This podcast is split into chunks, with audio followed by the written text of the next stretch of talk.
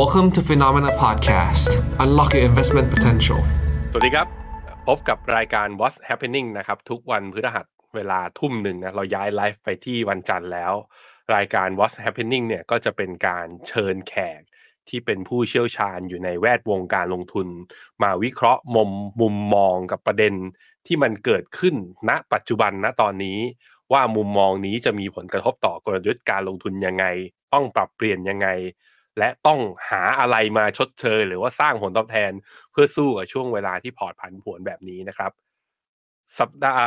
นี้เนี่ยเป็นถือว่าเป็นสัปดาห์ที่เป็นบิ๊กอีเวนต์พอนอกจากที่จะมีการประกาศตัวเลขเงินเฟ้อออกมาเมื่อวันอังคารที่ผ่านมาแล้วก็ยังมีการประชุมเฟดซึ่งเราก็ได้ทราบผลการประชุมเฟดกันแล้วก็นี่จะเป็นรายการเรียกว่าของ Phenomena ที่เชิญแขกมาวิเคราะห์เรื่องเฟดครั้งเนี้ยเป็นรายการแรกเลยซึ่งวันนี้เนี่ยแขกที่ผมพามาพูดคุยวันนี้ท่านก็เป็นผู้เชี่ยวชาญและอยู่ในแวดวงการลงทุนในกองทุนรวมมาอย่างยาวนานนะครับคุณประภาสตันพิบูลศักดิ์หรือว่าคุยพี่คุยของเรานั่นเองสวัสดีครับพี่คุยครับครับสวัสดีครับครับผมพี่คุยครับเห็นผลการประชุมเฟดแล้วเป็นยังไงบ้างถือว่าเป็นไปตามที่พี่คุยและทีม Investment ของ Thalis คาดการไว้ไหม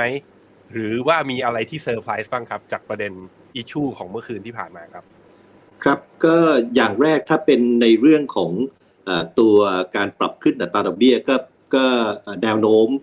ที่ผ่านมาที่ก็ขึ้นเป็นไปตามที่คาดการไว้นะครับ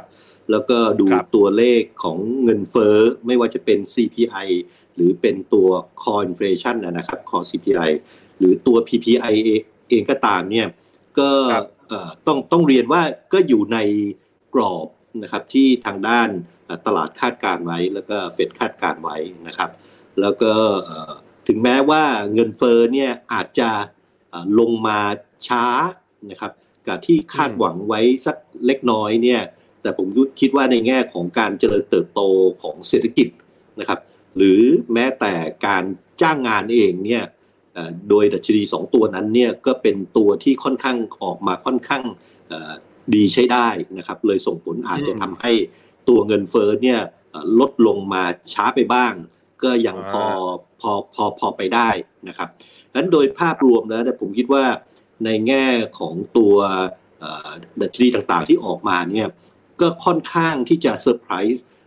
ตลาดนะครับถ้าเราดูกันยาวๆมาเลยที่ผ่านมาเนี่ยในช่วงสิบสองเดือนที่ผ่านมาเนี่ยผมคิดว่าค่อนข้างถ้าเราย้อนกลับไปสักสิบสองเดือนที่แล้วเนี่ยผมคิดว่าตลาดมองเลวร้ายกว่านี้นะครับแล้วก็ดูแนวโน้มแล้วเนี่ยจากตัวเลขที่ออกมาเนี่ยก็เห็นได้ว่าในแง่ของตัวเลขเงินเฟ้อที่จะประกาศในเดือนถัดไปเนี่ยก็น่าจะอยู่ในช่วงของขาลงอย่างต่อเนื่องนะครับโดยเฉพาะอย่างยิ่งในช่วงไตรไตรมาสสามนะครับไม่ว่าจะเป็นทางด้านฝั่งสหรัฐอเมริกาเองก็ตามหรือรวมทั้งในแง่ของยุโรปเองก็ตามนะครับแต่ยุโรปเองเนี่ยในแง่ของตัวอัตราเงินเฟ้อเนี่ยค่อนข้างแข็งในระดับที่ค่อนข้างสูงกว่าสหรัฐอเมริกาอยู่แล้วนะครับแล้วก็อาจจะตามตามสหรัฐมาหน่อยนะครับแล้วก็การลงของอัตราดอกเบี้ยเนี่ยก็ก็น่าจะลงตามมาด้วยนะครับนั้นโดยภาพรวมแล้วในแง่ของเฟดที่ประกาศ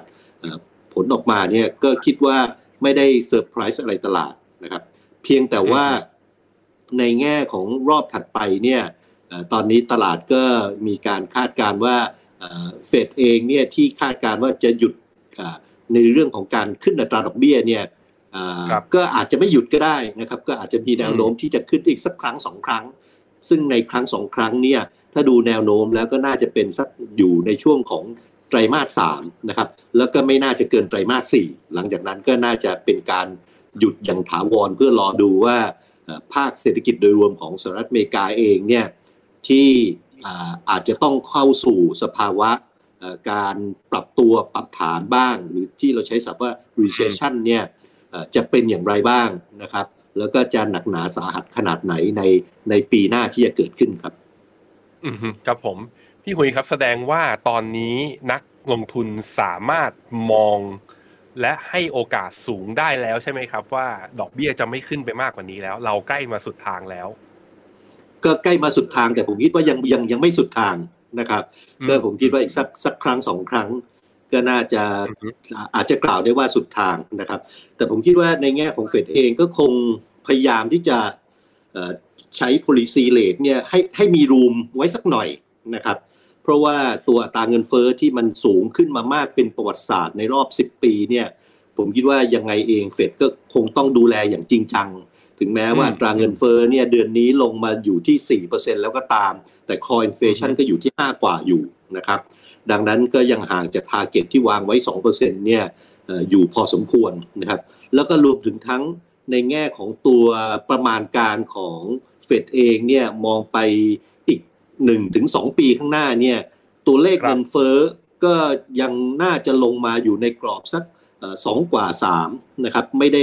ลงหลุดกรอบสองไปต่ำหนึ่งหรือไป ศูนย์เปอร์เซ็นต์ ตรงนั้นนะครับดังนั้นผมคิดว่าเฟดเนี่ยก็คงยังไม่ไม่คอมฟอร์ตเท่าไหร่นะครับที่จะหยุดณเลเวลตรงนี้ในการขึ้นอัตราดอกเบี้ยนะครับผมคิดว่าเขาก็ยังระมัดระวังอยู่นะครับอือฮึแสดงว่าเมื่อกี้พี่หุยมีพูดคำหนึ่งว่าส่วนโอกาสที่มันจะเกิดการปรับฐานหรือเศรษฐกิจอเมริกาจะ recession หรือเปล่ายังจำเป็นต้องรอกันต่อในทางมุมมองของพี่หุยเองแล้วอ่ะแสดงว่า recession ของอเมริกายังเลี่ยงไม่ได้หรือเปล่าฮะอย่างนั้นหรือเปล่าครับก็ถ้าดูประวัติศาสตร์ของการขึ้นอัตราดอกเบี้ยในทุกๆรอบเนี่ยก็หลีกหนีไม่พ้นครับที่ที่อัตราดอกเบี้ยเนี่ยจะต้องจะต้องจบขาขึ้นแล้วก็ต้องมาอยู่ในช่วงของขาลงนะครับงั้นดอกเบี้ยที่จะขาลงได้เนี่ยมันต้องมีองค์ประกอบที่ที่สำคัญสำคัญคือในแง่ของการจ้างงานเนี่ยจะต้องลดความร้อนแรงเพราะตอนนี้ตลาดจ้างงานก็ร้อนแรงมากนะครับรวมถึงทั้งในแง่ unemployment rate เนี่ย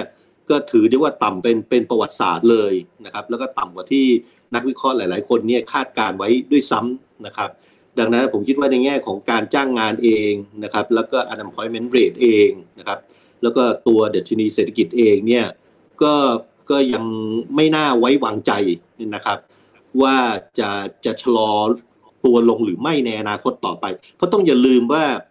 ในแต่ละรอบเศรษฐกิจมันก็จะมีเปลี่ยนๆกันไปนะครับในรอบนี้เนี่ยกลับกลายเป็นว่าถึงแม้ว่าเศรษฐกิจโดยรวมเนี่ยอาจจะชะลอตัวแต่เศรษฐกิจภาคที่เป็นเกี่ยวข้องกับพวกเทคโนโลยีเนี่ยกับกับฟื้นตัวนะครับแล้วก็ดูท่าทางเนี่ยอาจจะไม่ชะลอตัวลงซะด้วยซ้ำดังนั้นกลายเป็นว่ามันมีภาคเศรษฐกิจอื่นๆและปัจจุบันอาจจะยังดูไม่ใหญ่มากแต่การเจริญเติบโตสูงมากแล้วก็ดูแนวโน้มว่าจะเป็นภาคที่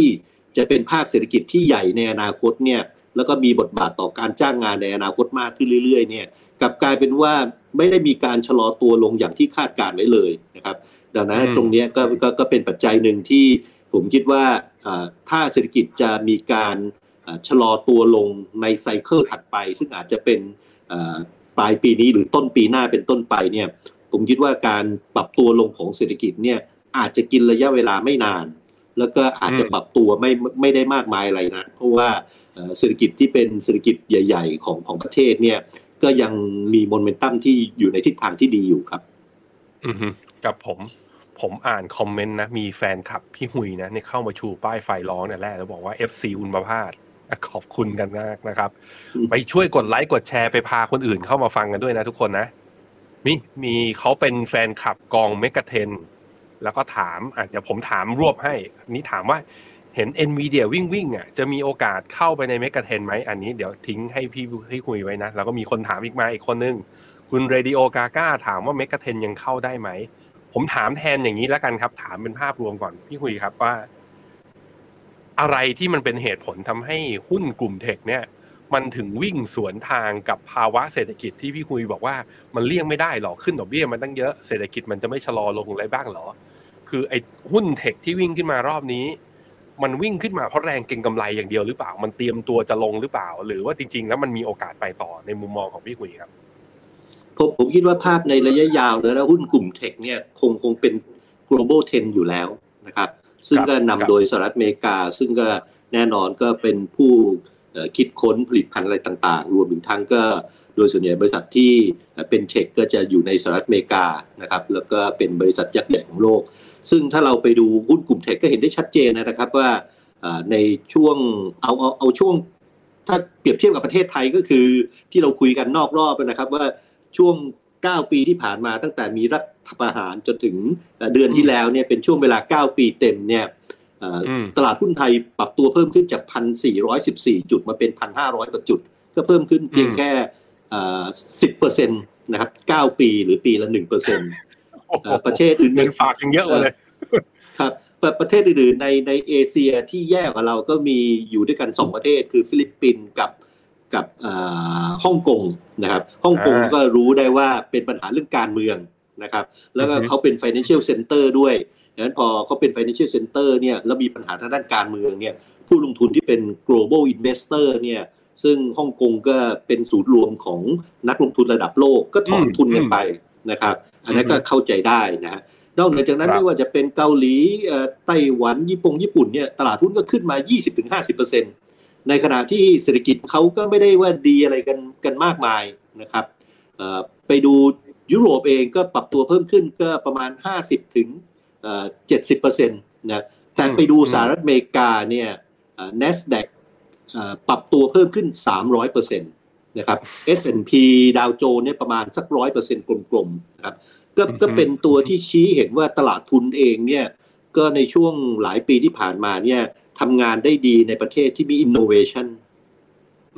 ถึงแม้ว่าเศรษฐกิจเนี่ยไม่ได้ว่าร้อนแรงอะไรมากนะครับสหรัฐอเมริกาผมว่าเศรษฐกิจน่าจะเติบโตต่อปีสัก สองเปอร์เซ็นต์ สองเปอร์เซ็นต์ เศษๆในช่วงเก้าปีที่ผ่านมาเศรษฐกิจไทยเราโตมา หนึ่งจุดเจ็ดเปอร์เซ็นต์ ความแตกต่างไม่ได้แตกต่างกันกันกันมากนักเลยนะครับแต่ปรากฏว่าตลาดหุ้นเราขึ้น สิบเปอร์เซ็นต์ ตลาดหุ้นเขาขึ้น หนึ่งร้อยเปอร์เซ็นต์แต่ว่า Nasdaq เนี่ยหรือหุ้นเทคเนี่ยเพิ่มขึ้น สามร้อยเปอร์เซ็นต์ นะครับถึงแม้ว่าในช่วงตลาดที่ปรับฐานที่ผ่านมาเนี่ยก็จะเห็นได้ว่าไม่ว่าจะเป็นดาวโจนส์ เอส แอนด์ พี Nasdaq เนี่ยก็ลงด้วยกันมาหมดนะครับ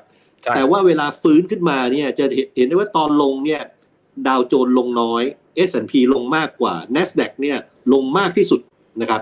แต่หลังจากมีการฟื้นตัวเนี่ยกลับสวนกันก็คือ Nasdaq เพิ่มขึ้นมากที่สุด เอส แอนด์ พี รองลงมาแล้วก็ดาวโจนส์ก็รองลงมาเนี่ยไอ้ตัวนี้ก็เห็นได้ชัดเลยว่าหุ้นเทคเองเนี่ยก็เป็นตัวหลีดตลาดนะครับแล้วผมคิดว่าการหลีดตลาดครั้งนี้เนี่ยก็เป็นการหลีดจากหุ้นชั้นนำยกตัวอย่างเช่นนะครับหุ้นที่ทำ all time high เรียบร้อยก็ Apple นะครับกับการว่าหุ้น Apple นี่ก็คือทะลุจุดสูงสุดเดิมเรียบร้อยแล้วในขณะที่ Nasdaq เนี่ยยังไม่ได้ทำ new high เลยนะครับอันนี้ยกตัวอย่างให้เห็นนะครับว่าว่าชัดเจนว่าหุ้นที่เป็นเทคแล้วก็เป็นหุ้นชั้นนำเนี่ยก็แน่นอนแล้วครับพอถึงเวลากลับตัวแล้วฟื้นขึ้นมาเนี่ยก็จะฟื้นได้เร็วและแรงแล้วผมเชื่อว่าเดี๋ยวก็จะมีตัวที่สองตัวที่สามตัวที่สี่ตัวที่ห้าเนี่ยติดตามมาอีกเป็นระยะระยะครับดังนั้นที่ที่คุณแบงค์บอกว่าแล้วกองทุนที่Thalisมีอยู่เมกะเทรนด์เนี่ยก็ฟื้นขึ้นมาได้ได้ดีนะครับเข้าใจว่าปีนี้เนี่ยตั้งแต่ต้นปีมาถึงปัจจุบันเนี่ยอัตราผลตอบแทนกองนี้ก็ สามสิบกว่าเปอร์เซ็นต์ ละนะครับแล้วก็ผมคิดว่าแนวโน้มก็ยังน่าจะน่าจะไปได้อยู่ครับแบงค์ครับครับผมตอนนี้เมกะเทรนด์เดี๋ยวผมแชร์จอให้ให้คุณผู้ชมทุกคนเห็นด้วยใน ฟันด์ ฟีโนเมนา ดอท คอม สแลช ฟันด์ แล้วก็กองเมกะเทรนด์นะตอนนี้เมกะเทรนด์เนี่ยตอนเปิดมา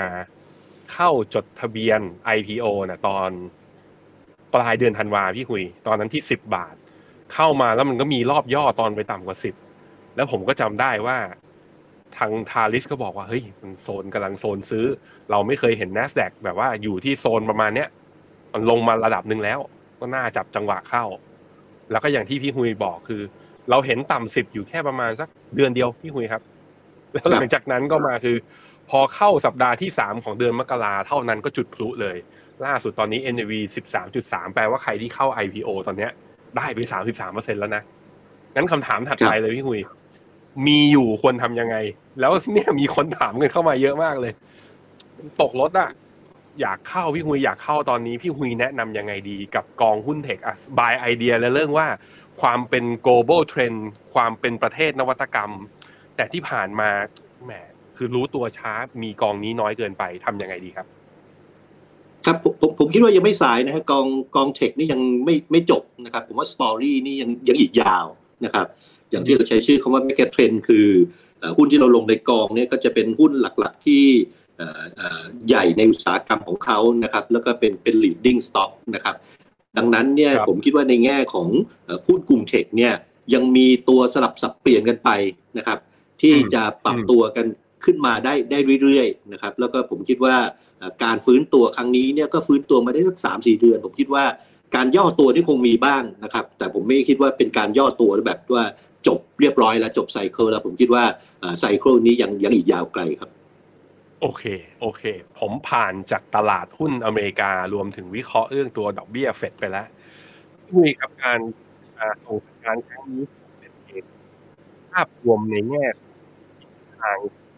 การดำเนินนโยบาย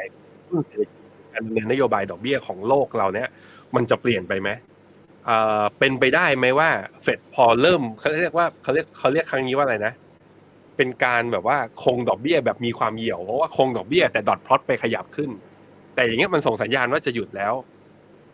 มีอีกประเทศนึงอีกกลุ่มนึงที่เงินเฟ้อเขาก็ยังอยู่ในระดับค่อนข้างสูงอยู่คือทางฝั่งยุโรปพี่หุยว่าทางฝั่งยุโรปเนี่ยเป็นไปได้ไหมว่าพอเดี๋ยวหยุดขึ้นดอกเบี้ยตามเฟดไปแล้วหุ้นยุโรปก็จะมีความน่าสนใจเพิ่มขึ้นด้วยหรือเปล่าครับก็ก็ก็เป็นไปได้ครับเพียงแต่ว่าผมคิดว่ายุโรปเนี่ยน่าจะน่าจะหยุดช้ากว่าสหรัฐอเมริกาเพราะว่าอัตราเงินเฟ้อเนี่ยรุนแรงกว่านะครับแล้วก็สถานการณ์สงครามในยูเครนกับรัสเซียเองเนี่ยก็อยู่ใกล้ยุโรปนะครับซึ่งปัญหาเรื้อรังที่อาจจะ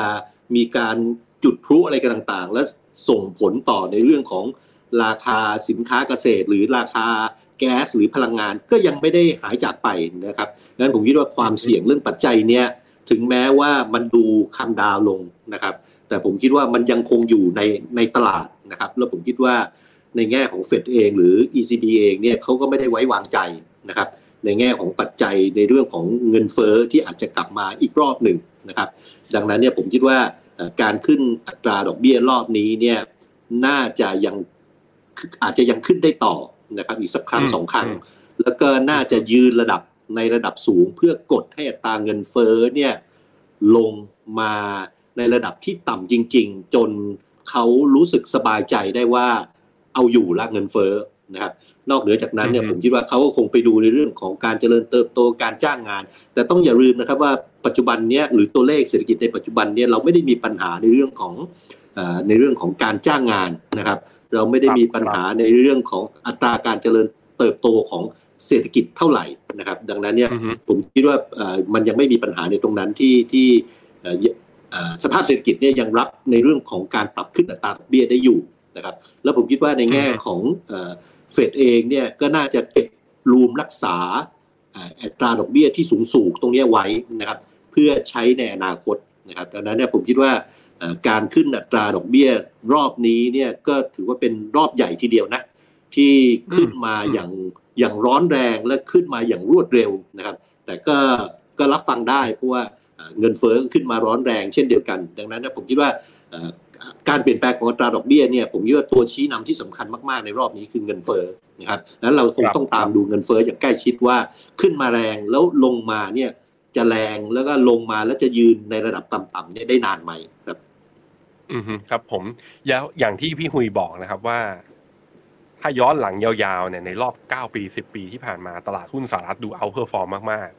ซึ่งเอามาดูไทม์ไลน์สั้นๆตั้งแต่ year to date เนี่ยก็เป็นตลาดหุ้นสหรัฐนี่แหละที่โดดเด่นทั้งๆที่มีข่าวเรื่อง recession มาก็มาก็ตามทางฝั่งผมย้ายฝั่งครับจาก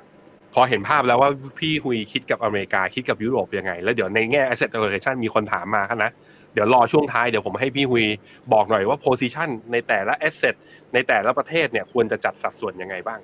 แต่ว่ามาถึงทางฝั่งเอเชียครับทางฝั่งเอเชียเนี่ยตั้งแต่ปลายปีที่แล้วแล้วพอจีนเขาเริ่มมีนโยบายคือแบบว่าส่งคนออกไปมีเครื่องบินมีไฟล์บินคือเริ่มรีโอเพนอ่อนๆเนี่ยตลาดมีความหวังอยู่แป๊บเดียวเองพี่คุยแล้วเสร็จแล้วก็เริ่มสโลว์ดาวน์ตลาดหุ้นจีนเริ่มปรับฐานลงมาอีกครั้งหนึ่งพี่คุยมองเศรษฐกิจเอเชียณตอนนี้เป็นยังไงมันเหมือนกับ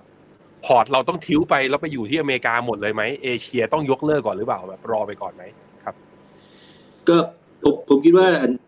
น้ำหนักในในสหรัฐอเมริกาก็รักษาไว้นะครับแต่ผมคิดว่าในแง่ของประเทศจีนเองเนี่ยก็เห็นได้ชัดนะครับว่า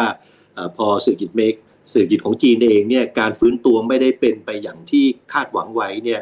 ก็เห็นในเรื่องของ policy rate เช่นเดียวกันนะครับก็มีการปรับลดอัตราดอกเบี้ยลงมานะครับเพื่อที่จะกระตุ้นเศรษฐกิจดังนั้นผมคิดว่าในแง่ของจีนเองเขาเขาก็เร็วนะครับผมคิดว่าการชะลอตัวลง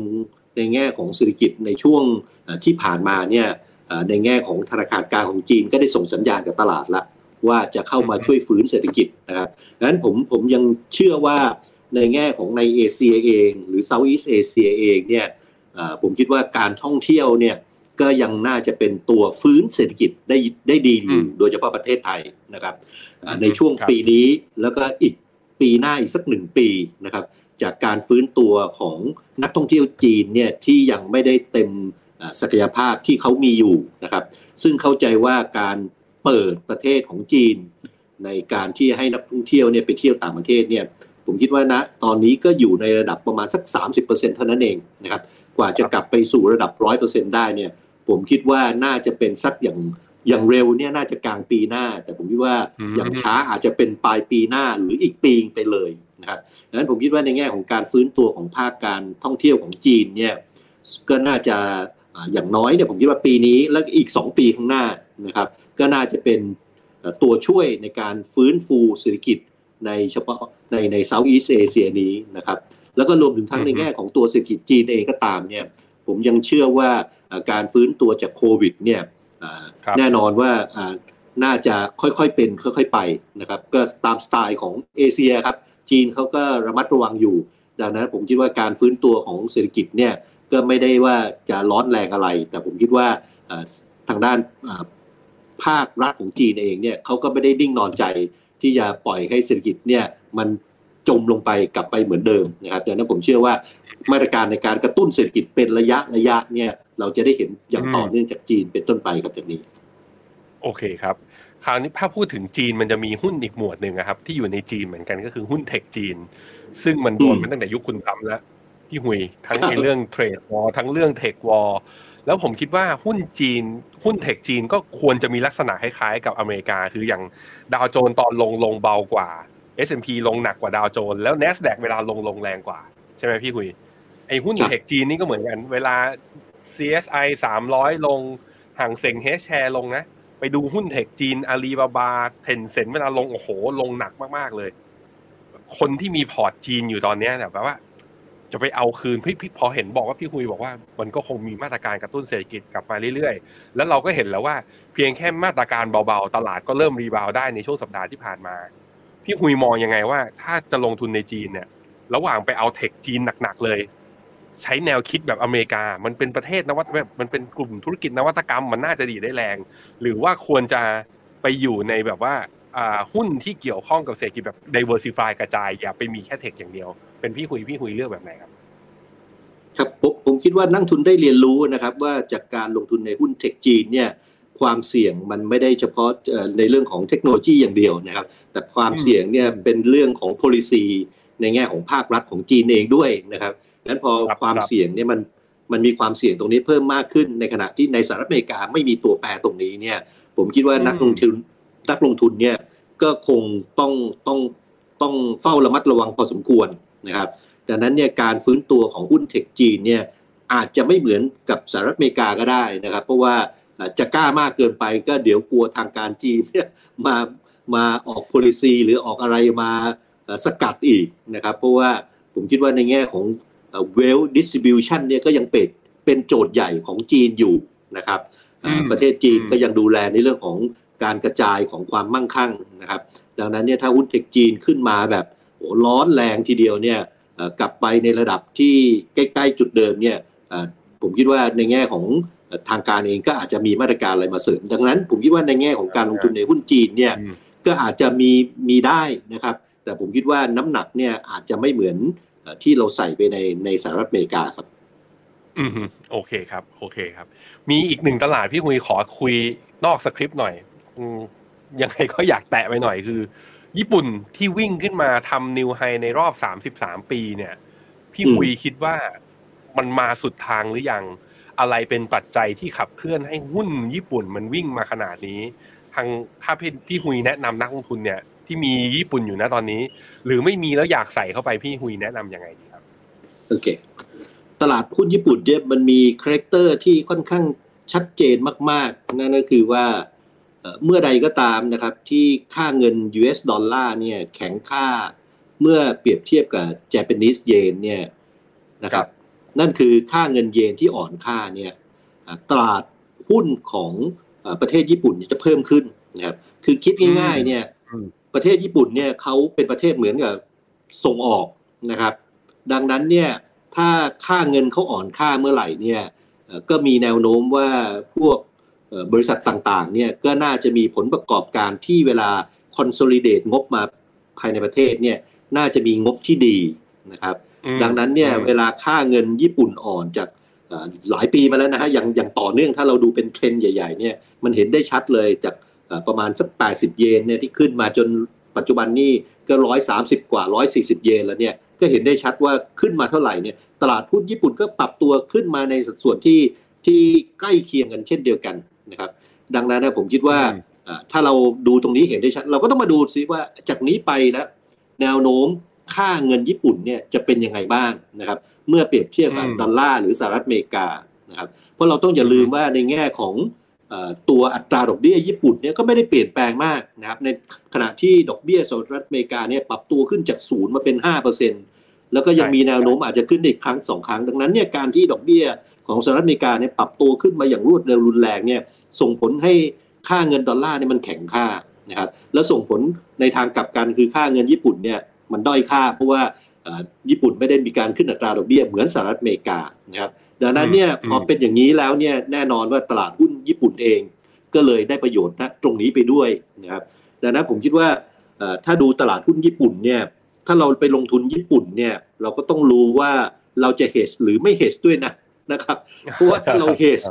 เพราะว่าถ้าถ้าเราเราเรา hedge เราไม่ hedge เนี่ยมีความแตกต่างเลยนะครับเพราะว่าสมมติว่าเราลงเป็นลงทุนในญี่ปุ่นนะเป็นเงินเยนตลาดหุ้นญี่ปุ่นขึ้นนะครับแต่ปรากฏกลายว่าพอรับมาเป็น ยู เอส ดอลลาร์เนี่ยอัตราผลตอบแทนก็ลดลงนะครับดังนั้นเนี่ยผมคิดว่าตรงนี้เนี่ยปัจจัยนี้ก็ต้องก็ต้องดูด้วยเช่นเดียวกันครับโอเคโอเคพอเห็นภาพครับพี่หุยครับผมย้อนกลับมาหน่อยเฟดดูเหมือนจะที่อย่างที่พี่หุยบอกคือใกล้ขึ้นจนสุดทางแล้วมันมีประเทศนึงที่ก็จริงๆหลายๆประเทศเลยก็จำเป็นที่จะต้องขึ้นดอกเบี้ยตามเฟดซึ่งหนึ่งในประเทศนั้นผมวกกลับมาที่ประเทศไทยแล้วพี่คุยไทยเราเองเนี่ยก็จะเห็นว่ามันมีแรงกดดันอยู่เรื่อยๆว่าเฮ้ยเราต้องขึ้นตามต้องขึ้นดอกเบี้ยนโยบายตามเฟดไปด้วยพี่คุยมองว่านโยบายที่ผลการประชุมของเฟดครั้งนี้มาเนี่ยจะทำให้นโยบายการเงินของบ้านเราไปในทิศทางไหนครับผมผมคิดว่ายังมีรูมนะที่จะปรับขึ้นได้ก็อย่างสหรัฐอเมริกาผมก็อีกครั้งสองครั้งในในครึ่งปีหลังของของปีนี้ผมว่ามีแนวโน้มที่จะขึ้นได้เพราะว่าแนวโน้มเศรษฐกิจไทยเนี่ยก็แน่นอนฟื้นตัวอย่างต่อเนื่องจากนักท่องเที่ยวและคาดว่าครึ่งปีหลังเนี่ยก็น่าจะดีกว่าครึ่งปีแรกนะครับถึงแม้ว่าเศรษฐกิจอเมริกาเนี่ยจะจะมีความเสี่ยงอยู่บ้างนะครับแต่ผมคิดว่าในแง่ของเศรษฐกิจไทยเนี่ยก็ไม่ได้ยึดโยงกับสหรัฐอเมริกามากนะครับดังนั้นเนี่ยเราน่าจะฟื้นด้วยปัจจัยภายในเนี่ยได้พอสมควรนะครับรวมถึงทั้งปีหน้าเนี่ยผมคิดว่า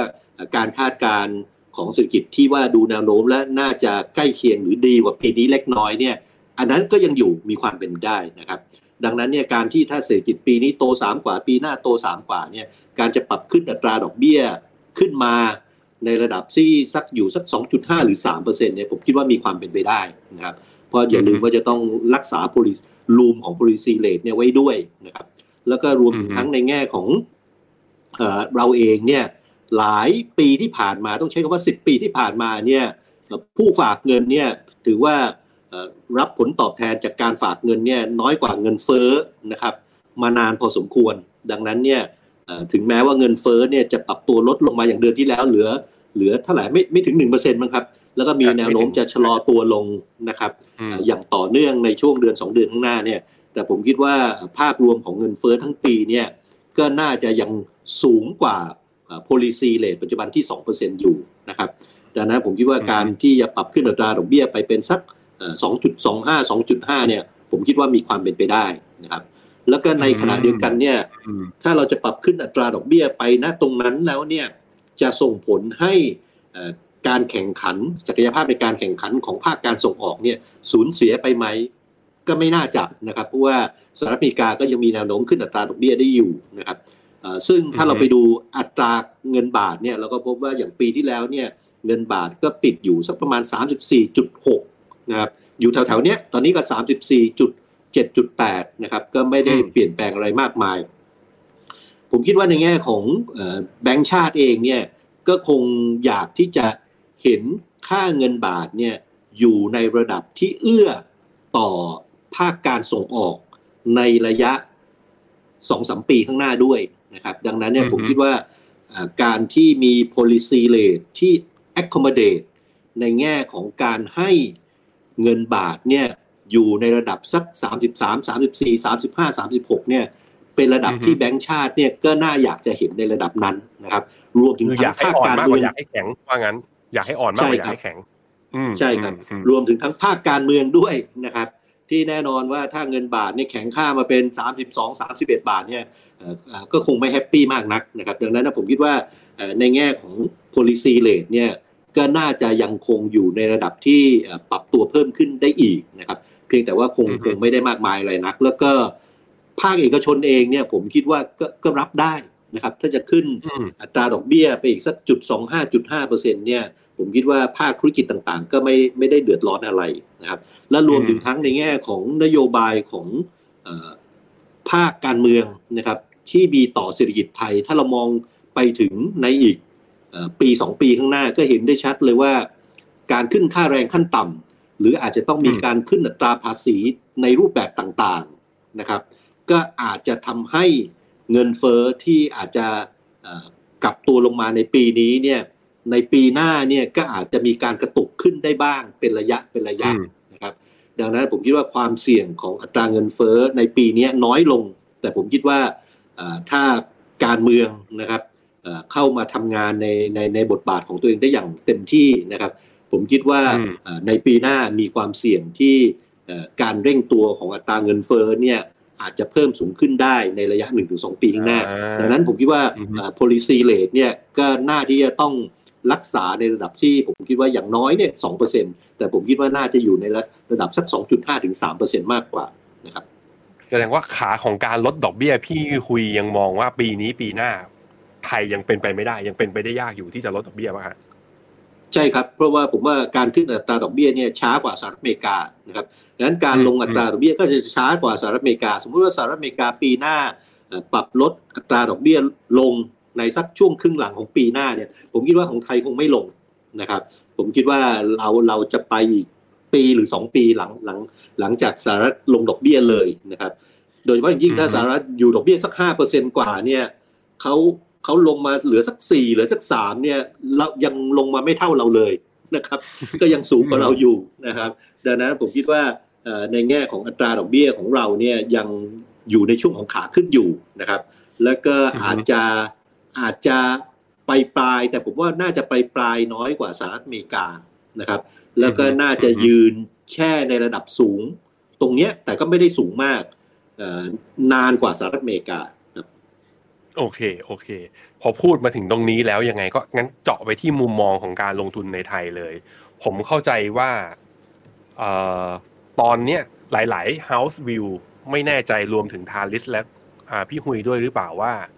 จำเป็นที่จะต้องรอให้เห็นหน้าตารัฐบาลก่อนหรือตรงนี้คือจุดซื้อหรือมันจะแล้วพอพี่คุยพูดเรื่องว่าดอกเบี้ยมันยังจะค้างอยู่ข้างบนนี้ผมรู้สึกว่าดอกเบี้ยนโยบายเราถึงไม่สูงเท่าอเมริกาแต่ผมก็เจอผู้ประกอบการบ่นแล้วนะก็เจอลูกค้าที่แบบว่าเป็นแบบว่า entrepreneur ก็เริ่มบอกโอ้โหแล้วเดี๋ยวเขาจะมาขึ้นค่าแรงอีกดูเหมือนเอาลุกข้างหน้าถึงการเมืองการมันจะมีการเปลี่ยนแปลงไปในทางที่ดีขึ้นก็ใช่ว่าภาพเศรษฐกิจหรือว่าการลงทุนในไทยจะสดใสหรือเปล่าพี่หุยครับหรือมีอะไรที่แบบมันมันมีมุมอะไรที่ต้องคิดบ้างก็ก็เป็นเรื่องที่ค่อนข้างลำบากใจนะครับเพราะว่าจริงๆก็อย่างที่ได้อธิบายถึงในเรื่องของเก้าปีที่ผ่านมาเนี่ยว่าในแง่ของภาคการเมืองนี่มีผลกระทบเป็นสมการที่สำคัญต่อภาคเศรษฐกิจและเป็นสมการที่สำคัญต่อตลาดหุ้นด้วยนะครับดังนั้นเนี่ยการเมืองครั้งเนี้ยผมคิดว่าจะเปลี่ยนหรือไม่เปลี่ยนอย่างไรเนี่ยเป็นสิ่งที่สำคัญนะครับดังนั้นถ้าหากว่าการเมืองเนี่ยไม่เปลี่ยนแปลงแล้วก็ยังมีความวุ่นวายเนี่ยผมคิดว่าตลาดหุ้นก็คงไม่ได้ไปไหนไกลนะครับในระยะ สองถึงสาม ปีข้างหน้านะครับแต่ถ้าการเมืองเปลี่ยนเป็นในอย่างที่เราประเมินไว้นะครับว่าก็เลือกตั้งโดยประชาชนมาแล้วได้รับเสียงข้างมากรวมกลุ่มกันก็ต้องมาเป็นรัฐบาลเพียงแต่จะเป็นรัฐบาลได้สี่ปีหรือหนึ่งปีอันนั้นว่ากันอีกเรื่องนึงนะครับแต่ขอให้เป็นไปตามคันลองในระบบประชาธิปไตยนะครับคนรวมได้เสียงข้างมากก็ควรทำหน้าที่เป็นฝ่ายรัฐบาล ผู้ได้เสียงข้างน้อยก็เป็นฝ่ายค้านซะซึ่งถ้าระบบการเมืองเข้ามาสู่สภาวะปกตินะครับผมคิดว่ากลไกภาคเศรษฐกิจเนี่ยก็จะเริ่มทำงานได้ปกติมากขึ้นและผมคิดว่าภาคตลาดทุนเองเนี่ยก็จะเริ่มปกติมากขึ้นเพียงแต่ว่ากลไกภาคการเมืองเนี่ยผมคิดว่าตามหลังกลไกภาคเศรษฐกิจเนี่ยมาไกลมากนะครับคือต้องอย่าลืมว่าภาคเศรษฐกิจเราเนี่ยเป็นประเทศที่เราก็ไม่ธรรมดานะล้ำหน้าในหลายๆประเทศแต่ภาคการเมืองเองของเราเนี่ยเราเราล้าหลังมากนะครับดังนั้นผมคิดว่าประเทศไทยเนี่ยอยู่ในสองไดเลม่าคือภาคเศรษฐกิจเนี่ยนำและภาคการเมืองเนี่ยคอยฉุดลังภาคเศรษฐกิจเนี่ยไม่ให้ไปไกลซึ่งแน่นอนว่าตลาดทุนก็โดนฉุดลังลงมาด้วยนะครับดังนั้นเนี่ยผมคิดว่าจากนี้ไปตลาดหุ้นจะไปไกลไม่ไกลผมเวลาผมมองเนี่ยผมมองเป็นระยะแบบสี่ปีแปดปีคือเทอมของรัฐบาลนะครับซึ่งหากว่าการเปลี่ยนแปลงครั้งนี้เกิดขึ้นได้จริงการปฏิรูปเนี่ยมันต้องใช้เวลานะครับจาก policy ต่างๆที่พรรคก้าวไกลใช้ในการหาเสียงเนี่ยสามร้อยนโยบายเนี่ยผมคิดว่าทำได้สักครึ่งหนึ่งเนี่ยก็ดีมากแล้วนะครับและในครึ่งหนึ่งเนี่ยทำได้ครึ่งหนึ่งนะครับของของของที่ประกาศไว้เนี่ยยกตัวอย่างว่านโยบายบอกว่าอะไรนะเด็กที่เกิดมาใหม่ก็ได้ หนึ่งพันสองร้อย บาทผู้เฒ่าผู้แก่ได้ สามพัน บาทเนี่ยขอให้ผู้เฒ่าเนี่ยได้สักเทอมรัฐบาลสี่ปีเนี่ยนะครับได้สัก หนึ่งพัน ถึง หนึ่งพันห้าร้อย เนี่ยผมคิดว่าก็เยี่ยมละแล้วก็รัฐบาลหน้าก็ไปต่อสักหนึ่งสมัยนะครับเหมือนลุงตู่ที่อยู่มาสองสมัยนะครับก็อยู่อีกสักหนึ่งสมัยเนี่ยก็ก็เอาไปอีกสักเนี่ย หนึ่งพันห้าร้อย เป็นสัก สามพัน ดังนั้นผมคิดว่าหลายๆนโยบายเนี่ยต้องใช้เวลานานในการที่จะทำให้มันสำเร็จรุ่ล่วงไปได้นะครับแล้วก็ผมคิดว่าในแง่ของภาพของในแง่ของการปฏิรูปประเทศเนี่ยคงไม่ใช่ภาพทางด้านการเมืองอย่างเดียวแต่ผมคิดว่ามีภาพของเศรษฐกิจด้วยที่ต้องเข้าไปแก้กฎระบงระเบียบอะไรต่างๆนะครับซึ่งตรงเนี้ยถ้าเห็นได้ชัดก็คือว่าพรรคก้าวไกลเองเนี่ยก็โฟกัสในเรื่องของการปฏิรูปการเมืองนะครับแล้วก็ในขณะที่ทางด้านพรรคเพื่อไทยเองเนี่ยก็ให้น้ำหนักความสำคัญหรืออาจจะมานั่งกระทรวงเศรษฐกิจทั้งหลายนะครับซึ่งเขาเองเขาก็มีประสบการณ์และจริงเขาก็เตรียมตัวตั้งแต่ช่วงก่อนหาเสียงแล้วนะครับว่าเขาจะมาเป็นรัฐบาลและเขาก็เชื่อว่าเขาจะมาเป็นพรรคอันดับหนึ่ง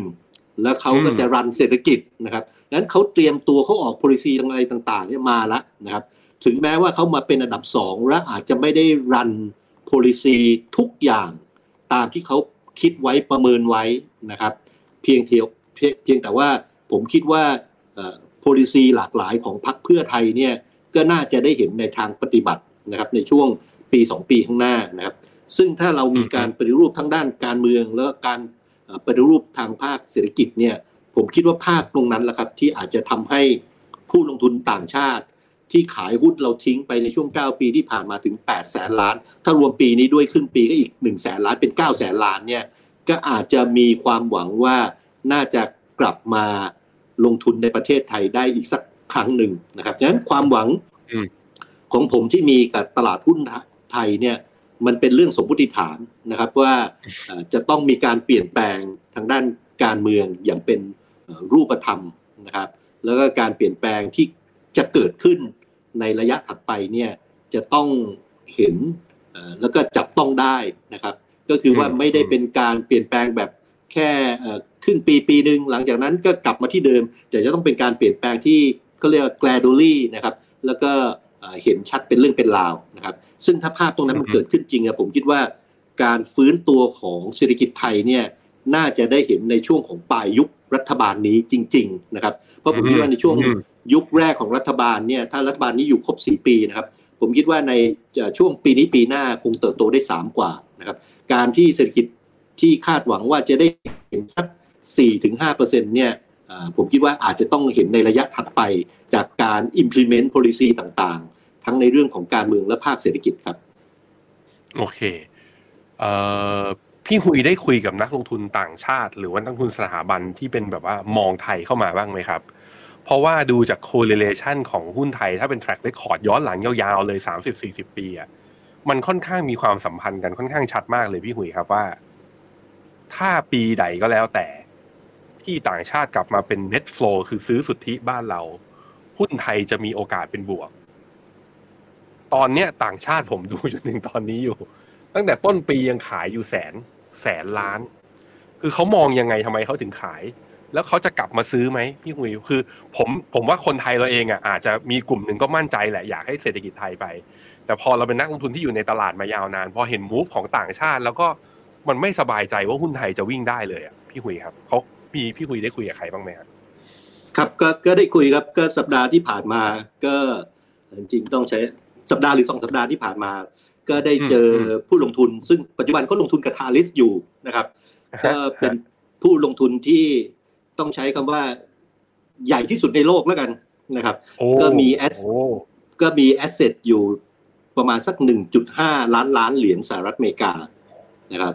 ก็ตกประมาณบอกเลยว่าเป็นใครรู้เลยว่าเป็นใครไม่บอกอ่ะเราไม่บอกโอเคซึ่งซึ่งซึ่งในในนั้นเนี่ยก็ประมาณสัก เจ็ดสิบเปอร์เซ็นต์ เป็นหุ้นนะครับก็ตกประมาณสักหนึ่งล้านล้านเหรียญนะครับก็เป็นหุ้นเนี่ยเขาก็กระจายลงไปทั่วโลกนะครับซึ่ง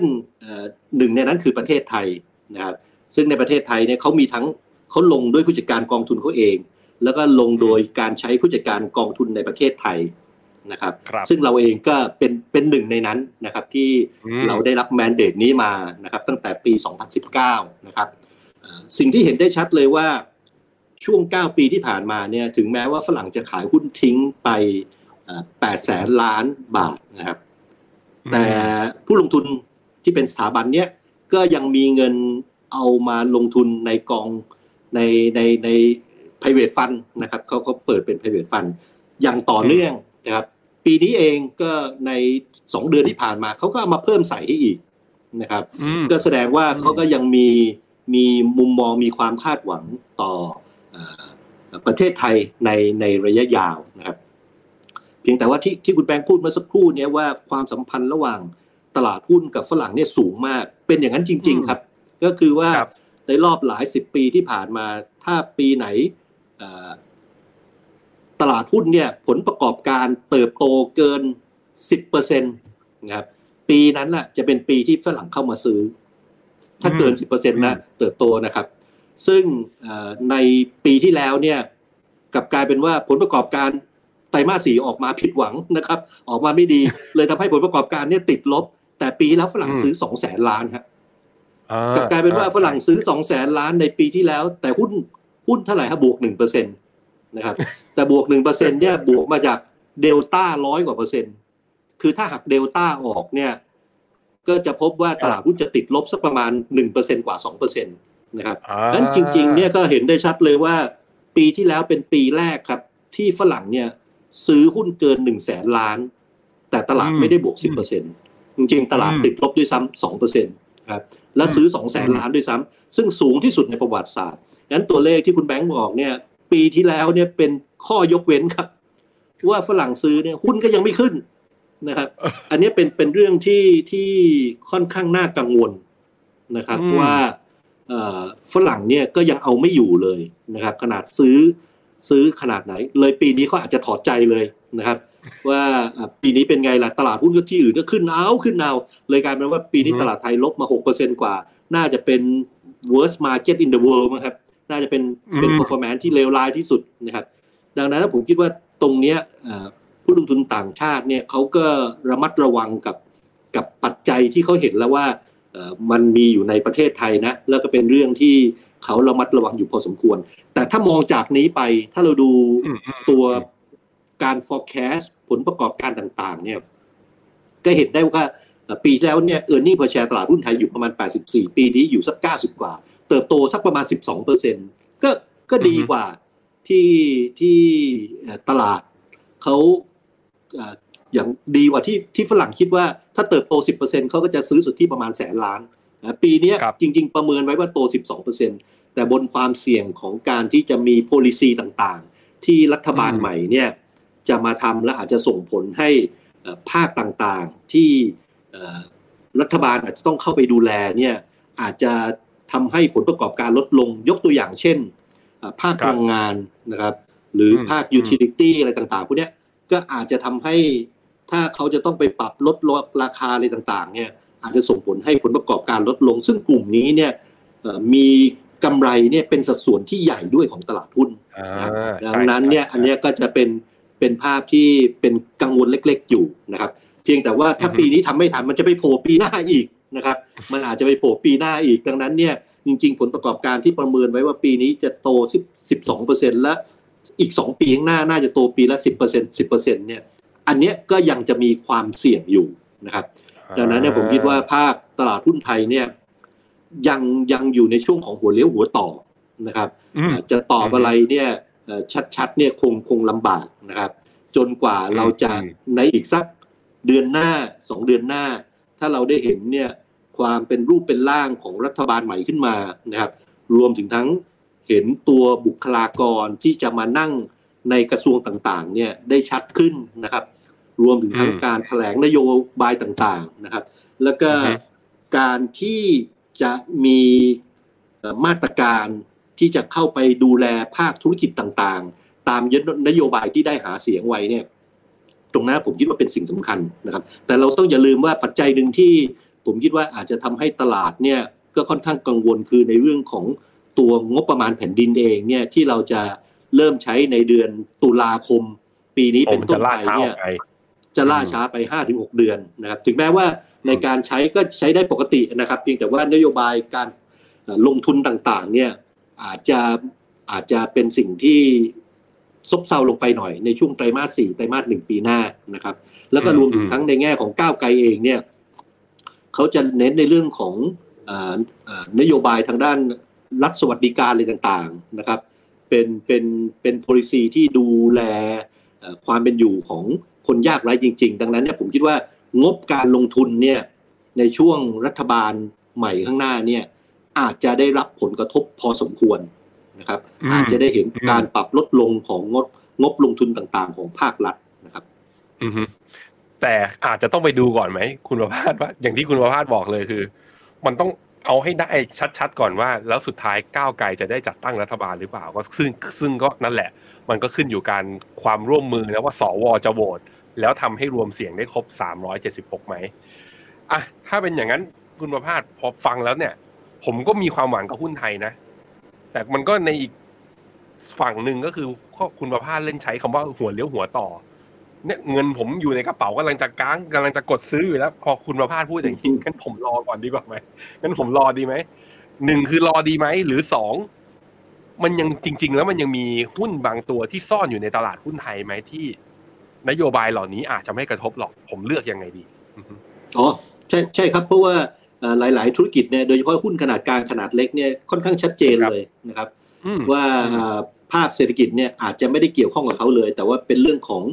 นโยบายบริษัทต่างๆมากกว่านะครับแล้วก็บางธุรกิจเองเนี่ยก็อาจจะไม่เกี่ยวข้องกับเศรษฐกิจภายในประเทศด้วยซ้ำนะครับบางธุรกิจที่เป็นส่งออกทางด้านอาหารนะครับหรือขายทางด้านพวกเครื่องดื่มเนี่ยก็ก็อาจจะมีตลาดในประเทศระดับหนึ่งบางธุรกิจเนี่ยตลาดในประเทศไม่มีเลยเป็นภาคการส่งออกทั้งหมดนะครับ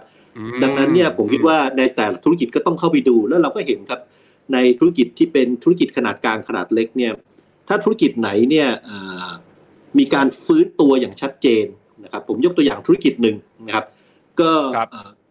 ปีที่แล้วเนี่ยก็บริษัทเองเนี่ยรายได้ก็ชะลอตัวลงมานะครับจากการเจริญเติบโตในช่วงก่อนโควิดและหลังโควิดนะครับเขาก็ได้ประโยชน์จากโควิดนะครับแต่พอโควิดเริ่มหายไปยอดขายก็เริ่มลดลงมาราคาหุ้นเขาก็ปรับตัวลดลงมาสองปีเลยนะครับอย่างต่อเนื่องนะครับลดลงมามากกว่า ห้าสิบเปอร์เซ็นต์ ลงมา หกสิบถึงเจ็ดสิบเปอร์เซ็นต์ เลยเพียงแต่ว่าพอปีเนี้ยก็กลายเป็นว่ารายได้เนี่ยดูแล้วแนวโน้มเนี่ยน่าจะเติบโตได้ดีนะครับแล้วก็มีแนวโน้มว่าในปีหน้ารายได้น่าจะทำจุดนิวไฮอีกนะครับแล้วก็กำไรของบริษัทที่เราเรียกว่า net profit margin ก็ทำได้ดีทีเดียวโดยเฉพาะตัวเลขไตรมาสหนึ่งที่ออกมาเนี่ยนะครับส่งผลให้เนี่ยภายในหนึ่งเดือนเนี่ยหุ้นขึ้นมาเกือบ ร้อยเปอร์เซ็นต์ นะครับซึ่งเราจะเห็นหุ้นในลักษณะเนี้ยนะครับที่มีปัจจัยเฉพาะตัวเนี่ยที่เป็นหุ้นขนาดกลางขนาดเล็กเนี่ยพวกเนี้ยที่เราต้องตามแล้วก็ในบางครั้งเนี่ยบางครั้งบางคราวเนี่ยเราอาจจะขาดความอดทนก็ได้นะเพราะหุ้นตัวนี้ปรับตัวลดลงมาสองปีนะครับเราเองเนี่ยเราถือมาประมาณสัก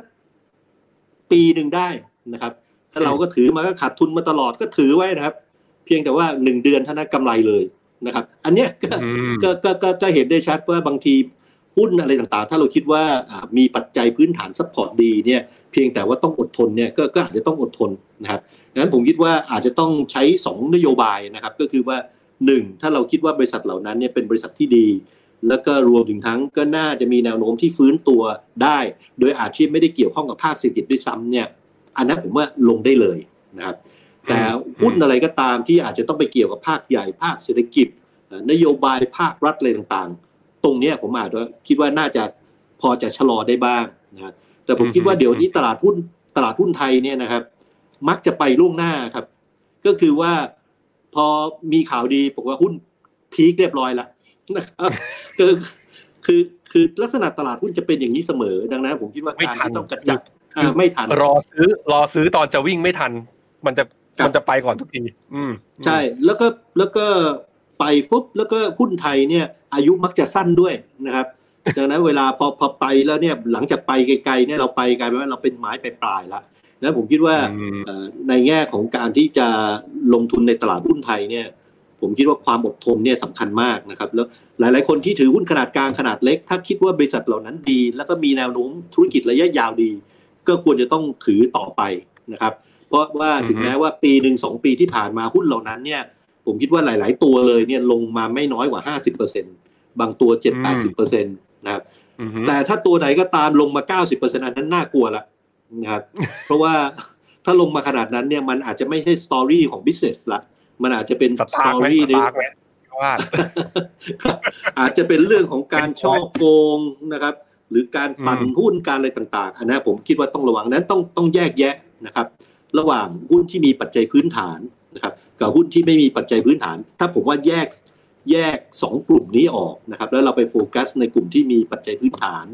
แล้วก็ตรงนั้นแหละครับไปดูเรโชต่างๆให้ดีนะครับไม่ว่าจะเป็น revenue growth เป็นเปอร์เซ็นต์ยังไง net profit margin gross profit margin คือถ้าไปดูเรโชต่างๆ financial ratio นะครับแล้วไปดูบาลานซ์ชีทดีๆเนี่ยผมคิดว่าถูกหลอกยากนะครับอย่างอย่างหุ้นมอเองนะหุ้นสปาร์เองเราลงทุนมาในตลาดหุ้นเนี่ยต้องต้องใช้คำว่า Thalis เองเรามีติดหุ้นนะครับแล้วคำว่าติดหุ้นคือก็ติดตั้งแต่ สามสิบเปอร์เซ็นต์ ห้าสิบเปอร์เซ็นต์ หกสิบเปอร์เซ็นต์ ก็มีแต่เราไม่เคยไม่เคยเจอหุ้นปั่นเราไม่เคยเจอหุ้นที่ช่อโกงนะครับอย่างหุ้นที่พูดถึงที่ผ่านมาเนี่ยหุ้นสองตัวนั้นไม่อยู่ในยูนิเวอร์สของการลงทุนของเราเลยนะครับอันนี้ก็เป็นเป็นเป็นเป็นเป็นตัวอย่างนึงที่ว่าการลงทุนในหุ้นขนาดกลางขนาดเล็กแล้วก็รวมทั้งการลงทุนในหุ้นไทยเนี่ยผมคิดว่ายังมีโอกาสนะครับเพียงแต่โอกาสตรงนั้นเนี่ยก็ก็อาจจะต้องเขาเรียกว่าใจเย็นนิดนึงนะครับผมคิดว่าจังหวะเวลาเนี้ยผมคิดว่าลงทุนได้หุ้นขนาดกลางขนาดเล็กแล้วรอการฟื้นตัวแล้วผมเชื่อว่าหุ้นขนาดกลางขนาดเล็กเวลาฟื้นตัวจะฟื้นตัวได้เร็วและแรงมากครับถ้าเป็นหุ้นที่มีปัจจัยพื้นฐานที่ดีแล้วก็มีการฟื้นตัวอย่างจริงจังครับผมซึ่งถ้าเลือกหุ้นเองไม่เป็นทางบลจ. Thalis ก็มีกองทุนหุ้นไทยขนาดเล็กด้วยชื่อกองตัวนั้นคือตัวที่พี่หุยแนะนำคือตัวไหนฮะก็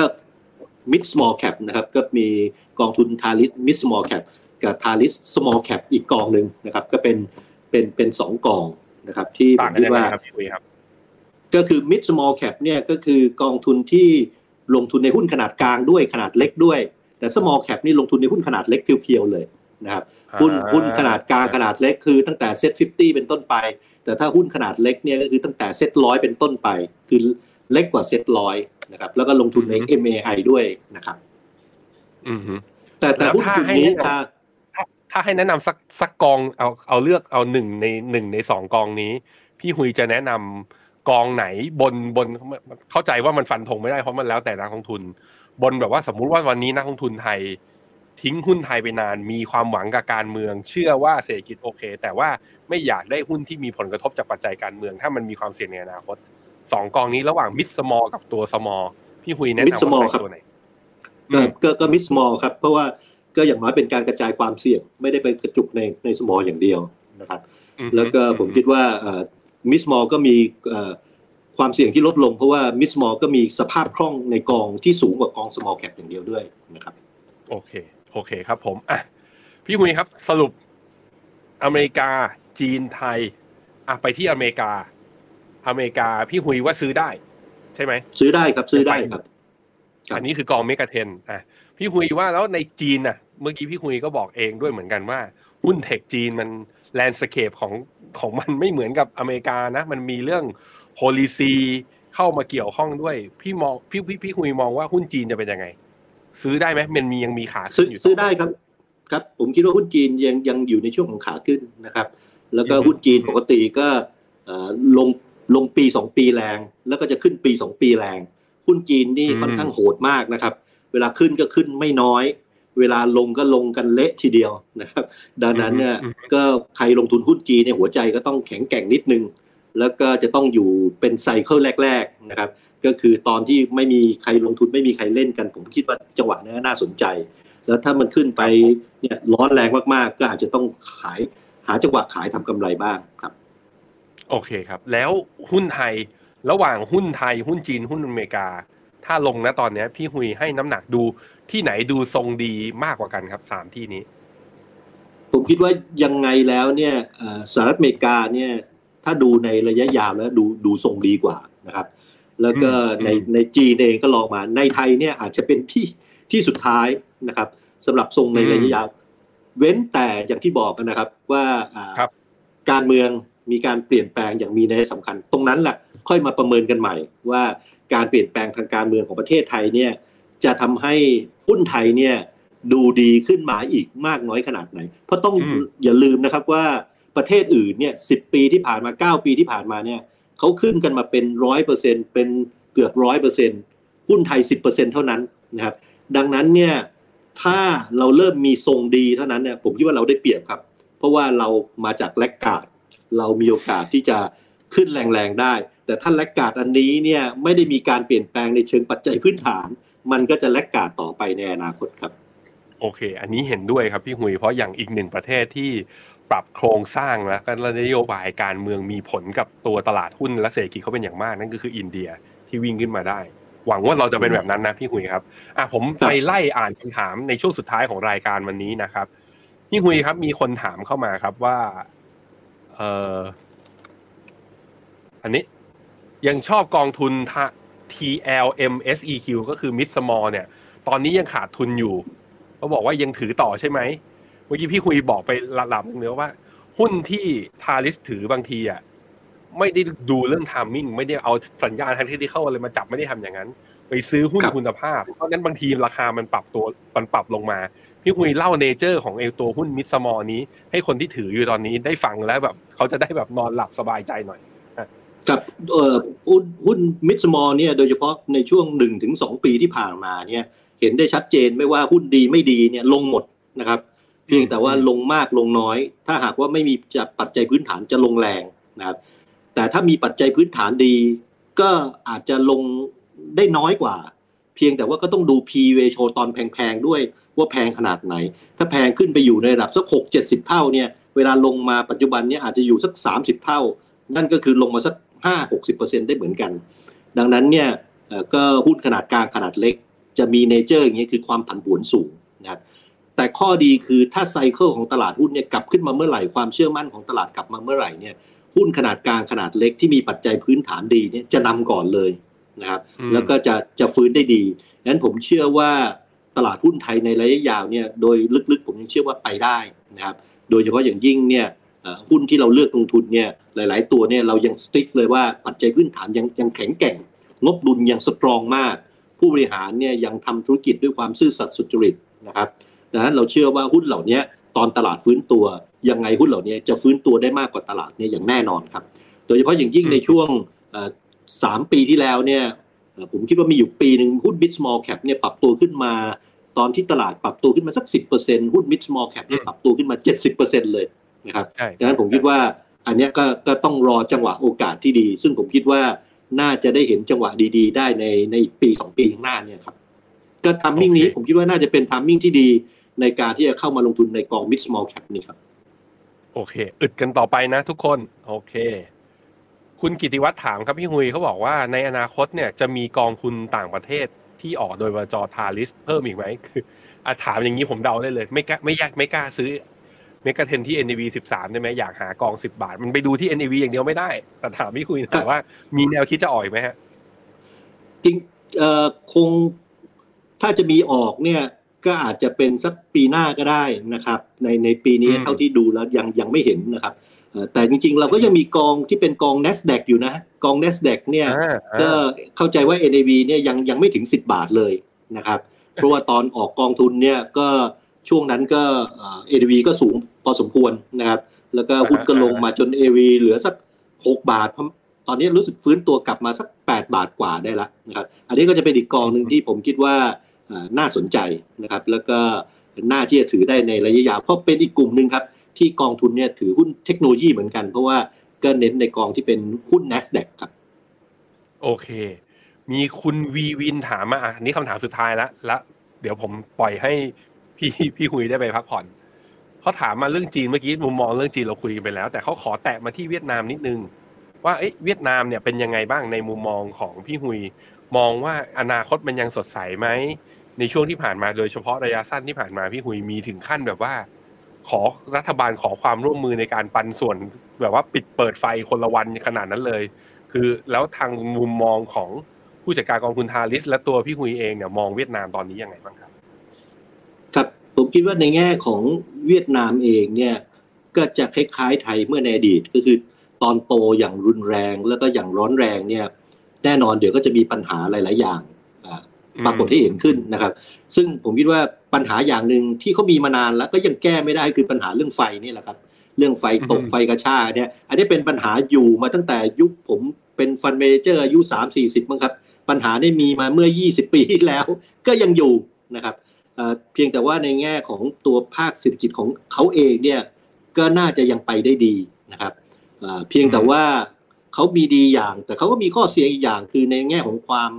โปร่งใสนะครับหรือในแง่ของเรื่องการงงการเงินต่างๆเนี่ยอันนี้เป็นจุดอ่อนของคนเวียดนามเลยนะครับว่าโอกาสที่จะเกิดการทุจริตอะไรต่างๆในเวียดนามเนี่ยมีโอกาสที่จะเกิดได้สูงกว่าในประเทศไทยเพราะว่าหนึ่งเป็นลักษณะเนเจอร์ของคนเขานะครับคือคนไทยเนี่ยไว้วางใจได้ยังเห็นว่ามีบริษัทที่มีฉ้อโกงเกิดขึ้นเลยนะครับซึ่งมาตรฐานตรงเนี้ยของคนเวียดนามกับคนไทยเนี่ยจะต่างกันคนไทยเราอยู่สูงกว่าคนเวียดนามเนี่ยมาตรฐานเรื่องเรื่องการทุจริตคอร์รัปชันเนี่ยค่อนข้างต่ำนะครับดังนั้นเนี่ยการไปลงทุนในบริษัทในเวียดนามต้องเลือกให้ดีนะลงทุนสุ่มสี่สุ่มห้าเนี่ยอาจจะเจอบริษัทที่มีปัญหาเกิดขึ้นได้นะครับอันนี้เป็นเป็นเป็นอย่างหนึ่งที่ต้องระมัดระวังนะครับแล้วก็ผมคิดว่าอีกอย่างนึงคือในแง่ของเวียดนามเองเนี่ยผมคิดว่ากฎระเบียบในการลงทุนเนี่ยก็อาจจะยังไม่เท่าประเทศอื่นๆซึ่งก็เป็นเรื่องปกตินะครับตลาดหุ้นที่กำลังพัฒนาก็เป็นอย่างนี้ดังนั้นเนี่ยปัจจัยต่างๆที่ผมได้กล่าวถึงเนี่ยก็เป็นเรื่องที่เป็นข้อควรระมัดระวังก็ข้อที่ควรระมัดระวังนะครับแต่ถ้าว่าถ้าภาพระยะยาวแล้วผมเชื่อว่าเศรษฐกิจเวียดนามยังไปได้ดีแล้วก็การเจริญเติบโตของตลาดหุ้นผมเชื่อว่ายังไปได้ครับโอเคขอบคุณมากครับพี่หุยครับผมคิดว่าหลังจากวันที่สามสิงหาซึ่งน่าจะมีการประชุมสภานะแล้วโหวตกันเสร็จแล้วได้หน้าตารัฐบาลออกมาทีมเศรษฐกิจจะเป็นใครอะไร whatever ก็แล้วแต่ผมอาจจะขอเรียนเชิญพี่คุยมาวิเคราะห์กันต่อหน่อยว่านโยบายเศรษฐกิจจะไปทางไหนเพราะเมื่อกี้มีคนถามเข้ามาเหมือนกันว่านโยบายของก้าวไกลอ่ะมันไม่เอื้อกับตลาดทุนหรือเปล่าถึงมาจริงอ่ะตั้งได้ตลาดมันจะลงไหมอย่าเพิ่งวิเคราะห์กันตอนนี้เรายังไม่รู้ว่าผลเป็นยังไงเอาไว้ผลมาอีกทีนึงแล้วเดี๋ยวผมชวนพี่คุยล่วงหน้าไว้เลยตั้งแต่ตอนนี้นะครับพี่คุยครับเอาล่ะครับวันนี้ผมแล้วก็พี่คุยแล้วก็ทีมงานขอลาคุณทุกคนไปก่อนแต่ว่าตอนท้ายทีมงานเดี๋ยวขอเปิดทีเซอร์มิสเตอร์เมสเซนเจอร์วอล์กซึ่งผมมีการไปคุยกับพี่เหม็งสมโพธิ์ที่เป็นผู้บริหารจาก เค ที Ventures นะลงทุนแบบสายเทคแบบที่เราคุยกันอย่างเงี้ยมีหุ้นอย่างคล้ายๆกับเมกะเทนน่ะถือเป็นตัวๆอย่างเงี้ยถือตั้งแต่ ไอ พี โอ เขามีแนวคิดเป็นยังไงแล้วผมก็ไปเจอบ้านเขามาจริงๆไปเที่ยวแล้วก็ไปคุยกันแบบผมไปเที่ยวแล้วก็ไปดูบอลกับเขาที่อังกฤษมาด้วยเหมือนกันก็พาไปดูไลฟ์สไตล์นะของคนที่แบบเป็นเทคกายจ๋าๆอย่างเงี้ยเขาเป็นยังไงกันบ้างก็เลยฝากติดตามคลิปนี้ด้วยนะครับยังไงวันนี้ผมแล้วก็พี่หุยแล้วก็ทีมงานทุกคนขอลาคุณทุกอ่าคุณผู้ชมทุกคนไปก่อนนะครับสวัสดีครับครับสวัสดีครับในโลกของการลงทุนทุกคนเปรียบเสมือนนักเดินทางคุณหลักเป็นนักเดินทางสายไหน กองนี้ก็ดีเทรนด์การลงทุนนี้ก็มาใครว่าดีเราก็ไปหมดแต่ไม่ค่อยเวิร์กให้ Phenomena Exclusive บริการที่ปรึกษาการเงินส่วนตัวที่พร้อมช่วยให้นักลงทุนทุกคนไปถึงเป้าหมายการลงทุน